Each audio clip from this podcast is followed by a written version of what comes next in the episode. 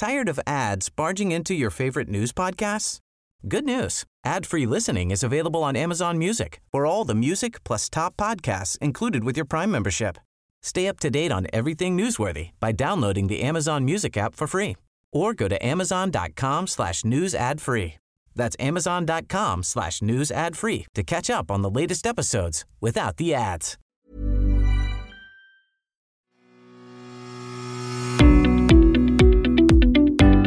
Hello and welcome to the Mick Clifford podcast with the Irish Examiner. Now, on Monday, as many of you will know, Gerry the Monk Hutch walked free from the Special Criminal Court after being found not guilty of what has come to be known as the Regency Hotel murder.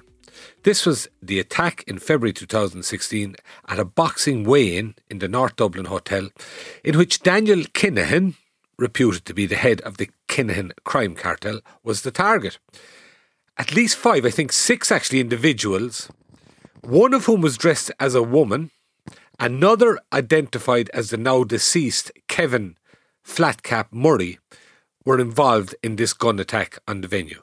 Three of those were dressed in SWAT team type gear and wielding AK 47s, obviously in a sort of a, an attempt to disguise themselves as Gardaí of one sort or another. The case against Gerry Hutch was based on him being one of these three gunmen. Now, the three judge court didn't buy it and he walked. Two other accused were convicted of assisting in the murder through providing and driving getaway vehicles, and they are to be sentenced later. So far, there has been no successful prosecution for murder for that attack in broad daylight, and I think it's fair to say it was one which shocked the nation. Questions immediately arise as to why and how the case was taken against Hutch. Should he ever have been charged and extradited from Spain as he was 18 months ago? Should a case have revolved around the chief prosecution witness, Jonathan Dowdall, who turned state's evidence after initially being charged with the murder himself, and whose character was eviscerated in the witness box? And what does the whole episode say about the judgment and competence in the Gardaí and the DPP's office. Apart from any of that, how does this case feed into the ongoing debate around whether or not the special crim, as it's known, should be a component in the criminal justice system? Joining me to discuss all this is the Irish Examiner reporter Sean Murray, who's reporting on the trial and verdict in aftermath. I have to say, in my opinion, was top class. Sean, you're very welcome. Thanks very much, Mick. Sean, first of all, the verdict. Were you surprised? So I'd say yes and no to being surprised as to the verdict. I mean, in a sense, there's always such a high conviction rate in the special criminal court that in some of these cases you think that okay, yes, the the the outcome will be that the accused is found guilty. But when you look at the actual evidence that the state had against Gerry Hutch in this case, and when the judge spelled it out so forensically and so clearly in the verdict, um, and the judges are to be commended for, for the job they did, I think, in, in how in how comprehensive they were, especially in terms of Jonathan Dowdall. I think when you when you heard all the evidence spelled out, there was no verdict they could reach other than not guilty for Gerry Hutch. Okay, Sean, and look, I spent a long number of years down the courts myself, haven't for a while now, I have to say, but um, one thing that often struck me, particularly in long cases, as this one was, is that sometimes when you're covering it on a daily basis inside the court, you very much get a different impression than that which just purely for the for the sake of space and what have you can be conveyed in daily reports, be it in newspapers or broadcast, and you know, and then you're you're you're not that surprised at an outcome eventually. I mean, as the trial was going on, Sean, were you at any stage kind of surprised at the, the way it was going? Yeah, I think the very first day was a real surprise because we knew that Gerry Hutch had been accused of murder, but obviously um, murder can take a few different forms where someone can be accused of it in the courts. It could be directing the murder, it could be orchestrating the murder, maybe ordering it from afar. I think one of the big surprises came on the very first day when we heard it was the prosecution's case that Gerry Hutch himself was one of the shooters, was one of the hitmen, as you described at the start, one of the men um, who was uh, dressed up in that Garda tactical gear who who raided the Regency that day. And like if we go from day one, when we hear that to day two, when they played that really shocking, awful CCTV of, of the murder being carried out. It, it, it, it, it's a, it's a, was a really harrowing watch. Um, the judge had kind of said people might want to leave the court for that. Um, we were watching uh, these men uh, jump around. We were watching them run around the Regency that day. And even from a very early stage, we, like I'm watching this on the screen, and then I'm also looking at Gerry Hutch uh, to my left in the courtroom, and even the, the, the build, the shape of the men, it didn't seem to to tally. Obviously, it's very hard to tell with these things, but even then, from the very start, it seemed it seemed like the, the state would have a big ask to try and convince the the court that that Gerry Hutch was one of these men. Yeah, and that's a crucial thing, I think, Sean, as well. I thought the same thing. Well, on on a couple of levels. First of all, sorry now for digressing and, and, a small bit of levity, but as a man in my fifties, uh, I, I thought, and when I heard the judge saying about. Uh, uh, Gerry Hutch, who's also in his 50s, he's hitting 60 now, I think, you know, that he wouldn't have been as nimble there. So, well, you know, we're not all that falling apart. But anyway, uh, I, I, sorry, I, on a serious note, the, the thing about that that really struck me was it's seven years now since the actual event, and those of us who, who are sort of some way clued into the way things progressed, I always had the impression that there was a general feeling that if Hutch was involved, it would have been at the planning stage for a couple of reasons. One, because he, in, in terms of his criminal career, and it's been well documented, he was known to be a meticulous planner and to be really uh, bright and, and very capable of planning something. And this was a, an amazingly planned, uh, shockingly planned. Sorry, I mean, it was horrendous. They're going to kill someone, but in the detail it was done. And also, that you know he'd be a, a, mastermind to the extent that he wouldn't have been one of the gunmen. And then, as you say, it emerges that the case is that he is. And as far as I can see, the only reason that was the case that the prosecution were pursuing was because of this central element to it, which was this alleged conversation between himself and Jonathan Dowdall, in which Dowdall says, Hutch told me he was one of the gunmen. I think that's exactly where uh, the majority of questions that people will have now that this case is over stems from. How was the decision made to one accept Dowdall's story about this park meeting? Now, as, as you described, Gerry Hutch there, a meticulous planner. Um, he's uh, known as being very careful, very closed off. But it was Jonathan Dowdall's case that just a few days after the Regency, Gerry Hutch rings him up, meets him in a park, and confesses essentially to having committed this murder. So, at what stage? Because we know that Jonathan Dowdall was also going to be sitting in the dock next to Hutch, also accused of the murder of David Byrne. And so we know that he essentially came forward to Gardaí, said he had information, he could finger Gerry Hutch for the murder. So this went on for several months before the case actually got underway.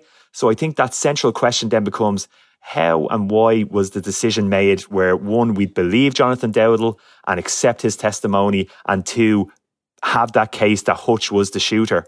Because uh, as Miss Justice Tara Burns said in her judgment, one wonders what the case would have been without Jonathan Dowdall.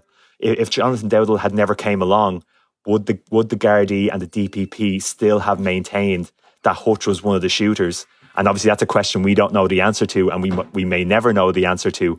But I think that's one of the questions that people are going to ask in, in the wake of this. Yeah, exactly, and I think that is central. And just two elements that strike me about that is the main plank, as far as I can see, and correct me if I'm wrong in this, Sean, prior to Dowdall turning state's witness, the main plank of the prosecution case was they secretly recorded had a bug in the car. I think it was in Dowdall's car. Dowdall and Hutch drove up to the north to meet these dissident Republicans to see if they could intervene in, in, in the feud that was going on between Hutch and Kinahan, etc. In, in the aftermath of this thing. That the main plank was that long tape conversation of that journey. I think it might have been up to 10 hours. And, and two things about that. One, Hutch nowhere on that tape admitted to being involved, whether it be as a shooter, as a planner, having organised it, anything. He made no admission on that tape. So one has to wonder straight away if this was the main thrust before Dowdall came along. Surely it was very weak. And secondly, Dowdall's contention that a few days before this, at that alleged meeting that occurred in Whitehall in North Dublin, Hutch had explicitly said to him he'd been a shooter, yet in this 10 hours or whatever of conversation, there's just the two of them in the car. Nowhere does Hutch say anything to that effect. Yeah, and uh, like uh, I, I think we spoke about the tapes uh, before. Um, the last time I was on, it's it's really striking when you're listening to it. It's it's Jonathan Dowdall who was doing the majority of the talking on that tape. Hutch is very uh, guarded um, when uh, when uh, Jonathan Dowdall asks him his opinion on several occasions. He gives quite non-committal answers. He doesn't he doesn't kind of show his cards, as it were. And Jonathan Dowdall's talking about all manner of things on the tape. He's talking about um, potentially bomb making. He's talking about specific people on the Kinahan side who they could target. Um, he's talking about various things and his Republican contacts, and he, he at, at, certain points he's quite disparaging about those contacts. Obviously, not believing that he's being recorded. Um, and what Brendan Grehan, who was Hutch's defence barrister, what he was very clear about in his um, in his submissions to the court was that he would challenge anyone to listen to those ten odd hours of tapes and come to the conclusion that Hutch was uh, admitting to being one of the, the shooters in the Regency. Now, the prosecution said there are tacit admissions, but uh, that they were quite tenuous, one could argue, and then that was the kind of the opinion that the judges uh, came to in their judgment. Um, one of the comments from uh, Tara Burns was that if Gerry Hutch had already told Dowdall that he was the shooter, his comments would be odd because he's making reference to the people who committed the Regency not knowing each other and not knowing who the others are. If he had been one of those men, would he have been making different comments? And the, the judge obviously obviously came to came to that conclusion. Yeah, and the other interesting thing then about uh, those tapes and the centrality of them to, to the whole case is that, and, and I think Judge Tara Burns referenced this in her judgment, you know, a case could have been made, wouldn't necessarily have reached the threshold of, of, of a, a, guilty verdict, but a case could have been made from those tapes that Gerry Hutch, at the very least, had knowledge of the three AK 47 assault weapons that had been used and possibly had control of them. And therefore, was there the possibility, and you could, I know it's easy in retrospect, but from here it certainly seems like a far greater possibility of pursuing a prosecution on that basis rather than on the basis of the murder itself. Yeah, I believe there are several references on the tape to uh, what they call them the three yokes, which uh, in context seem to very clearly be referring to to those AK 47s that were used in the Regency. There's talk about um, the as a kind of olive branch to the Republicans to help to get them to help broker a peace with the Kinahans. They were going to give them these three yokes. There's talk about linking the three yokes back to the Regency on that tape. And so what Miss Justice Burns kind of came down on, she said it, it's clear that at least on this date, which was the 7th of March 2016, a month after the Regency. At least on this date, uh, Gerard Hutch had knowledge of, of those guns and where they were. And he was saying on the tape, he was making the declaration that he was going to give them, give them to, to these Republicans. And uh, as we know, two days later, uh, a man named Shane Rowan was stopped with those guns uh, in his car in Slane, and he was jailed uh, subsequently, both for possession of those guns and for IRA membership. So the the the, the fate of the guns, the path of the guns were, were, was very clear. We we saw a plethora of CCTV from the day the guns were seized of the switchover, the handover, as it were. We don't see the actual handover, but we see Rowan coming to an industrial estate. We see Gerard Hutch's um, brother Patsy Hutch in, in, in, a car in that same industrial estate. And then later on that day, Rowan is is seized with the guns. So I think, as you say, the the murder charge was brought against Gerry Hutch, but we have no way of knowing what would have happened if if potentially other charges were brought against him, um, including uh, on those guns. Yeah, that uh, that is something of a mystery, and I don't know if we're ever going to get an official response because the DPP, for, for good reasons, the DPP doesn't give explanations why particular cases were not pursued, but you'd have to wonder in, in terms of that why something wasn't in that respect. One other thing there, Sean, that arose in um, the, the judgment read out by Judge Tara Burns, she introduced, and I thought this was an unusual thing to do uh, in, in a judgment, notwithstanding it's highly unusual for a written judgment in a criminal trial, and the only reason we're getting it here is because it's the special crim where you don't have a jury. But she introduced the possibility that Patsy Hutch, Gerry Hutch's brother, may have been behind the whole thing. Yeah, that was a like a really surprising uh, um, inclusion. I, I, I, felt by the judge towards the end of her judgment. Um, it was kind of clear at that stage that Hutch would like likely be found not guilty based on the contents of what she was saying. Um, and she was she was talking about the existence of of the Hutch gang, as it were, that they're not a, a hierarchical group where different factions or different members of, of, that family or who are who have links to criminality might act independently. And she said that on the evidence presented to court, it, you could make a you could make a case, you could make an inference that it may have been Patsy Hutch, and we know Patsy Hutch's um, his son uh, Gary Hutch was killed um, allegedly by the Kinahans just a few months before the Regency Hotel shooting. It was Patsy Hutch, who was um, a close personal friend of Jonathan Dowdall, who, uh, by Dowdall's uh, allegation, asked him initially to make contact with the Republicans up north. Um, and as I said to you before, it's Patsy Hutch who we see on the day in that industrial estate when the gun uh, when when the guns change hands um, by the prosecution's case. So he was a, a, person who we heard a lot of and who we saw a lot of in the trial. And the judge was quite clear that she felt that the beyond reasonable doubt that the Regency hotel attack was carried out by what she termed the Hutch criminal organisation. Um, as to the identity of, of, the people who ordered it or the people who took those shots, that's something that we still don't know. Yeah, it is interesting, all right, the whole thing um, from that perspective. And uh, as I say, unusual that a judge would go that far, but I have to say, as you said yourself, it was a pretty meticulous um, written judgment. To know what's really happening, subscribe to the Irish Examiner today at irishexaminer.com forward slash subscribe. Millions of people have lost weight with personalized plans from Noom, like Evan, who can't stand salads and still lost 50 pounds. Salads, generally, for most people, are the easy button, right? For me, that wasn't an option. I never really was a salad guy. That's just not who I am. But Noom worked for me. Get your personalized plan today at Noom.com. Real Noom user compensated to provide their story. In four weeks, the typical Noom user can expect to lose one to two pounds per week. Individual results may vary.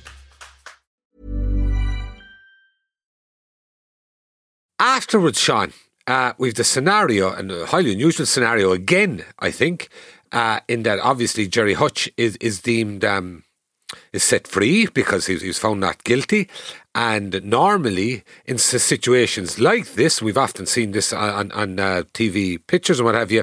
The, uh, the the freed person will come out of the court. There is a taxi waiting there, literally yards away. It's the quick walk Uh, under siege, effectively, from cameras and reporters into the taxi and off. But that didn't happen on this occasion. I think it was it was chaos on all sides. I think when the the the verdict, obviously, it took so long to deliver. We were nearly four hours sitting there listening to to Judge Tara Burns, and then all of a sudden it was not guilty. And like having spelt out it all, we we we, we had maybe expected to go on even slightly longer, given we were already there that long. And like on the journalist benches, straight away we were like, okay, is he going to come out the front door? Is he going to come out a side door? Is he going to be driven away by Gardaí? Um, it was, there was kind of confusion reigning. And so we all kind of gathered outside. And, and, lo and behold, here we see this figure that I, I assume everyone will have seen in their newspapers of, of the long hair, of the big beard. And he walks out and he he walks down the steps. It, it, feels like he's walking with purpose, but then he turns up. Um, if people know that area of Dublin, he turns up uh, Infirmary Road.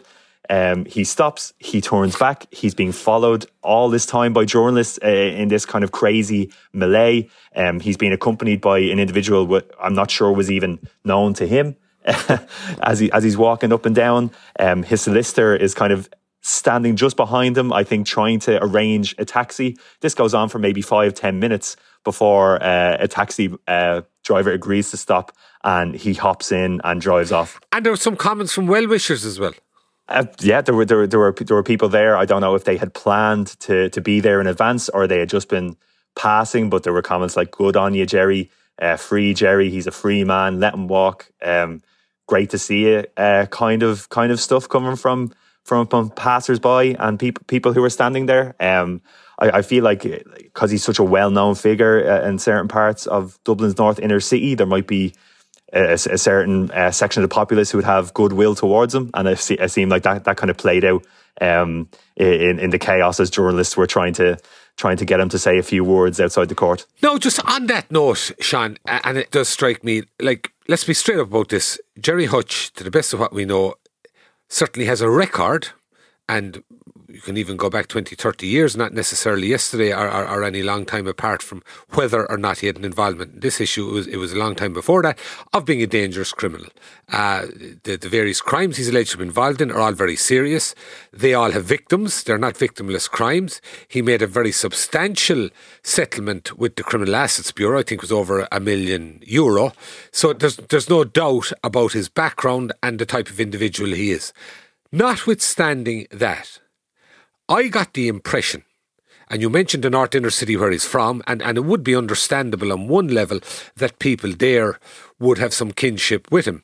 But I got the impression, and I'd be interested in your opinion, that there was a certain sympathy that one would not normally expect towards anybody with his kind of background in relation to him um, during this case and perhaps afterwards. Now, Personally, I put a small bit of that down to people's sense of natural justice, in that even people said to me, Is that all they've gotten the fella? And it's nearly as if, irrespective of who he was, nobody should be railroaded into a prosecution. I don't know. What's your impression of that?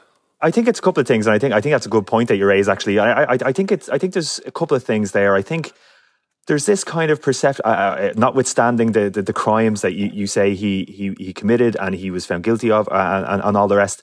But there's this perception of him as a kind of older criminal, a kind of gentleman criminal who uh, like played by a certain old school of rules. Maybe like I, I remember hearing on the tape where he he's talking about um, young people uh, causing hassle to families in the North Inner City and how he would like to step in and stop that if he could and try and kind of have have that kind of justice meted out to people who who harm working families. And I feel like there's that kind of um, that kind of perception attached to him.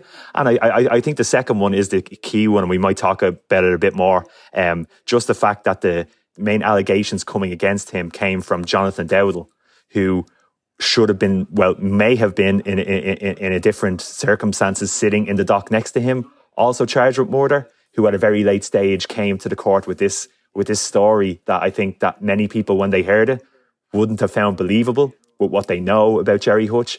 Like he, he's seen as very clever, very meticulous, and not the kind of person who would meet someone who he's not even that good friends with in a park and confess to murder. I think I, I think those two things: the the perception of Hutch and also the perception of Dowdall trying to essentially save his skin. I think that made people more predisposed to Hutch in this case. Yeah, that's a very good point. And and, and just the whole persona, Dowdall, his story, as you said, but his persona, the way he came across, I mean, we're talking about someone who was going, at one stage, it would seem, to some extent at least, Sinn Féin had him earmarked for advancement. He, he was elected to the council. Um, and, and, you know he had that persona of something of being a, of a self-made businessman. He had an electrical business, and uh, then we see what's going on behind the scenes in terms of this waterboarding, in terms of certain allegations that he may or may not have been involved in, in firing shots at a, a relative's house with whom he fell out. And then ultimately, this thing of, and I think it was only weeks before the trial was due to start, he suddenly decides to hell with it. He's leaving behind his community, his lifelong uh, associations with the Hutches, and he's going to turn state's witness and the, the, the, the, and on top of all that then the tenor of his evidence as you said being pretty unbelievable. Yeah i think i i think like the the we in this trial we saw the many faces of jonathan dowdall.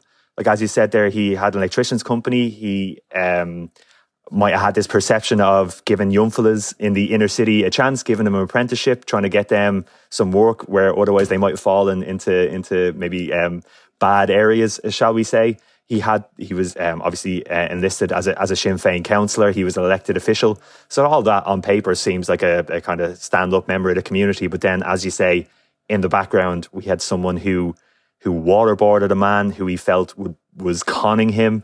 We had someone who, on those tapes with Gerard Hutch, said all manner of things um, to do with, as, as we said before, uh, potential people to assassinate people, uh, talking about making bombs. It, it, and that's something that Miss Justice Burns really kind of pulled at in her judgment. She was saying, how, how can I square the different versions of Jonathan Dowdall? I'm being asked to believe him sitting up here on the stand when I can hear him saying all manner of awful things on those tapes, where I know the kind of activities he was involved in.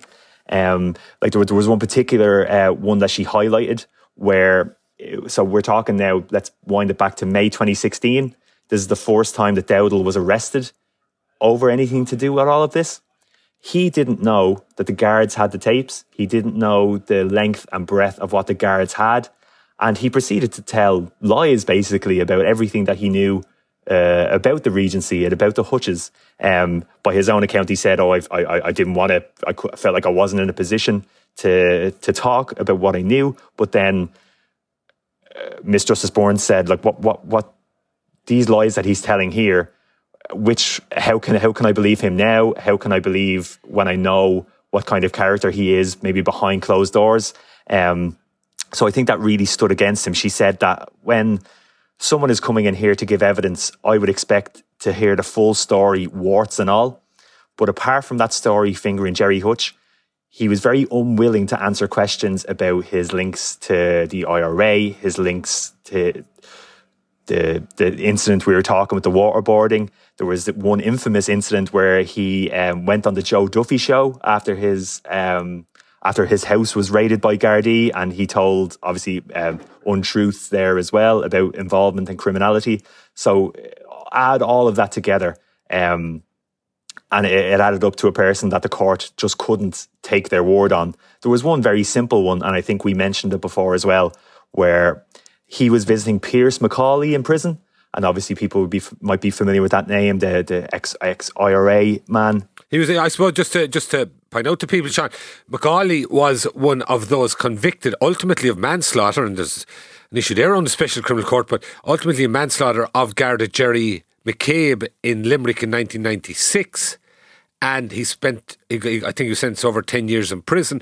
After getting out of prison, he was subsequently convicted of a vicious assault on his wife, who's, who's now a Sinn Féin TD, and I think he's actually still in prison. And during the trial, it emerged that uh, Dowdall had, I don't know, was it over a dozen visits with him in a very short period of time when he was in um, in Castlerea prison? Yeah, exactly. That you, you've hit the nail on the head there. Like Dowdall was asked a very simple question um, between uh, this date in 2015 and I think it might have been later on that year or maybe into 2016. How many times did you go see Pearse McAuley in prison? And his answer was maybe two or three. And then a prison log uh, a visitor's log was produced to show that he had visited over a dozen times, and it was it was that kind of that kind of like untruth that was very easily called out. That was one of those factors that Miss Justice Burns really said. Here, look, like the, it, it, it, he's being asked very simple questions, and the answers being given aren't truthful, aren't the case. So it, it, it all added up to uh, an account that that couldn't be taken, um, couldn't be believed, uh, in a matter as serious as, as a murder trial. Yeah, and that whole McAuley connection. McAuley was in prison for a lot of the time that Dowdall was even an adult, I'd say. And you'd have to mm. wonder how those kind of uh, connections were forged. Yep. And the other thing, it was mentioned that Dowdall may well have been an IRA member. Now, was there any specification as to whether this was a reference to the provisional IRA as we know it, uh, which was associated with Sinn Féin, or the uh, dissident IRA, which of course is not in any way associated with Sinn Féin. Was there any indication of, of which of those the judge might have been referring to? I think I think the the the various different factions where that could, that that that term could um, lend itself to or could be implicated in were used interchangeably. I Right. think during the court proceedings, which which which wasn't very helpful. I think at times, um, in in the opening statement from the prosecuting judge Sean Gillane, he referenced provisional Republicans. Um, now, when it came to when it came to Dowdall himself, his own testimony, he was clear that it, it wasn't provisionals. He was talking to dissidents. Um, of, of various hues, and it, it, it, was actually uh, McAuley uh, in, Dowdall's case who put him on to some of these Republican contacts who Dowdall ultimately ended up meeting up north with Gerry Hutch. Um, there was obviously the allegation that, Dowdall was a member uh, of the IRA that, that wasn't um, proven in court, that wasn't uh, clarified in any way um, for the court. And I feel like I feel like again we're talking about questions to ask afterwards. We wonder what to what extent Dowdall's um, IRA links how to how far they how far they reach as it were and I feel like that like, now that we he's going into witness protection I feel like that may be a question we we don't get an answer to Yeah, and there's obviously questions there for Sinn Féin as well about how they vetted him and what knowledge they had of him and what organisations he may have been a member of. But leaving that aside, I mean, uh, on, on a human level, Sean, you just look at Dowdall. He made this decision to turn evidence against Hutch uh, a few months before, less, a few weeks, I think, possibly before the trial began. And you'd have to wonder on a human level, is it the single biggest regret in his life? Because A, on the basis of the, of the case that was there, even with his evidence, flawed, deeply flawed and all as it was, there would have been even a less case against Hutch and presumably by extension himself without his evidence, largely all they had was that was was that recording of the car journey, and you could well have a scenario now, otherwise, where Dowdall would, along with his buddy Gerry Hutch, be set free and uh, facing into, you know, a, a far more comfortable life than it looks is is, is likely now for him. I think obviously uh, hindsight will be twenty twenty for him uh, on this one. Um, just just to say, it was for it was for a number of months before the case came to Right, trial sorry. that Dowdall was was re- was reaching out to Gardaí. Right. So uh, I think it could well have been the case that he had um, made the decision that he was going to try and reach out to Gardaí and and and and, and tell them the this evidence that he said he had uh, against Gerry Hutch. But it was interesting to note that it, it took quite some time for his initial uh, contact before the decision was made to actually accept his evidence and allow him to plead guilty to that lesser charge. Um, I, I feel obviously facing a murder charge with a mandatory life sentence is, is no joke. It's it's it, it, it's such a serious serious charge to level against anybody. He had made the calculation that if I give this give this evidence, if I give this account, I won't have to face that, and maybe his family have the chance at a at a at a better life, at a different life, um, wherever they may end up. Obviously, he's going into witness protection now. Um, he's he, uh, he's a father of four, I believe. Um, so obviously, it, it- what happens to him affects uh, a large number of people. So it, it's a decision that he came to. It's a decision he's going to have to live with, and I feel like the the fallout from this trial, it he comes out of this. Uh, to be charitable, not looking very well. Very charitable, I'd say, Sean. Definitely, yeah. Um, no, I have to say, the other thing, there's been a lot of controversy at various times about the Special Criminal Court. Three judge court uh, really came into action in the 70s to try people involved in paramilitary activity, mainly IRA people or, or other Republican uh, associated organisations. Um, controversial always. Uh, it's been used since the ending of the of the Northern violence, uh, mainly for gangland crime. It's been extended a bit to the extent that sometimes I think there are two courts in operation, but civil liberties organisations in particular have major problems with it, and understandably so. But I think um, in some ways, was this a good day for the special crim in that there was a very robust, detailed judgment, and it showed that even in a scenario whereby there was huge pressure on the system to come up with people responsible for what was a really an outrage in, in, any kind of democratic society, despite all that, the judges came back and decided, no, this just does not reach the threshold whereby this man could be found guilty. Yeah, I, I- think I, I think it, it yes, it was a good day for the Special Criminal Court in that it was given a case and it analysed the evidence and it came to a conclusion that I think, uh, like, if a jury had been sitting in this case, I feel like uh, nine times out of ten that jury might have made the same decision. Um, there's a perception against the Special Criminal Court that it's it's gives the Gardaí the result that they want. It gives the DPP the result that they want, um, and obviously that like the they have brought these murder charges. This isn't the result. I don't feel that the that the state will have wanted in this case. So in, in that sense, um, the judges came to a very reasoned, a very comprehensive conclusion. But I also feel that the, the critics of the Special Criminal Court, as you say, civil rights organisations and certain lawyers, they won't be uh, they won't be satisfied. I don't think it's not a thing where okay they may may have made the right decision this time, but the the, the system itself, in their view, is is still flawed. Um, one of the main kind of reasons rolled out for why the Special Criminal Court is needed is to prevent jury tampering. And these kinds of organizations will come forward and say, okay, we're, we're in 2023 now. There are various means whereby we could protect juries um, if we are going to use them in, in court cases as high profile as this. Um, I feel like there were certain aspects of the case where you could still um, highlight the, the problems people have with the special criminal court. Like we had a case where that infamous tape, the 10 hour tape that we've talked about before, that was allowed into evidence, even though the judge ruled it was um, captured illegally. So there are question marks you could you could raise there. I feel like the special criminal court is it's uh, it, it's seen as useful by the state to have to prosecute these kinds of cases. But I feel like even in after the verdict on Monday, we're still going to have the same people raising the same concerns, and I think a case like this only heightens them and doesn't make them go away. Yeah, and they're, they're reasonable concerns too. There's no question about it. And whereas I suppose, yeah, I characterise it as a good day for the Special Criminal Court in that the, the judge gave a detailed judgment that effectively acquitted.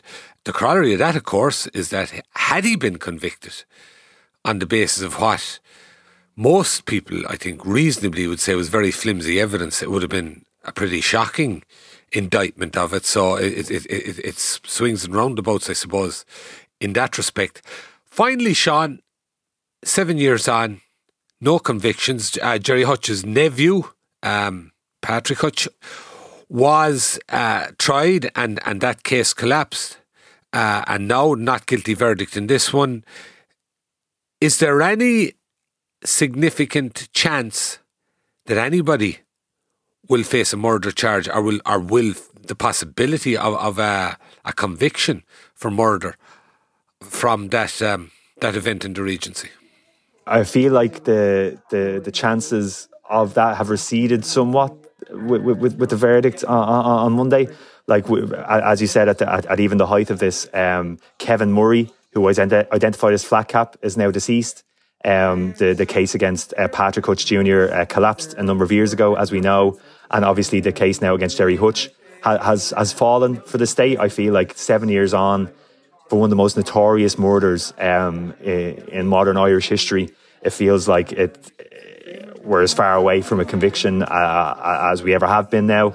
Obviously, the guards will say that the investigation is ongoing, and what I would say is that what was clear in this case is the absolute plethora of evidence gathering that went on afterwards what was huge. The amount of CCTV, the amount of um, surveillance done by Gardaí in the wake afterwards was, was, was absolutely huge. So we don't know what else they may have. We don't know if there are other people. As, as, as we mentioned earlier on, the judge raised the possibility that um, Patsy Hutch could be implicated uh, in, in the Regency uh, over Gerry obviously that's just a judge's opinion that has no um, that will not uh, effectively translate into into into something happening there. But i feel like we're as far away as we've been. If the Gardaí investigation is continuing maybe there's a chance in the future. But again it's it's it, this week was a blow for the state in terms of this high profile murder where they weren't able to secure a conviction. And where they go from here i think i think it'll be very interesting to watch uh, at the very least it will indeed, and we'll keep an eye on it. And uh, as I say, it, it's, it's a horrendous story in that a, a, a man was killed and, and, and, that it it effectively sparked off a further feud that ended up with a total, I think, about 18 people being murdered. But it's definitely something we will keep an eye on. Sean Murray, Port for the Irish Examiner, thanks very much, Sean, for that today, and thanks very much for some great coverage from that very long trial. Thanks, Mick. I'd always like to thank, as always, our engineer, JJ Vernon. Thank you, folks, for listening. We'll be back again. We'll talk to you next week.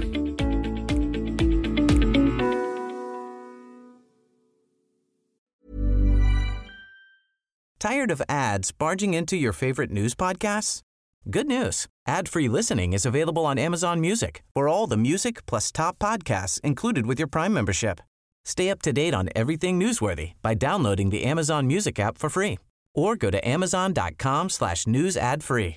That's amazon.com slash news ad free to catch up on the latest episodes without the ads.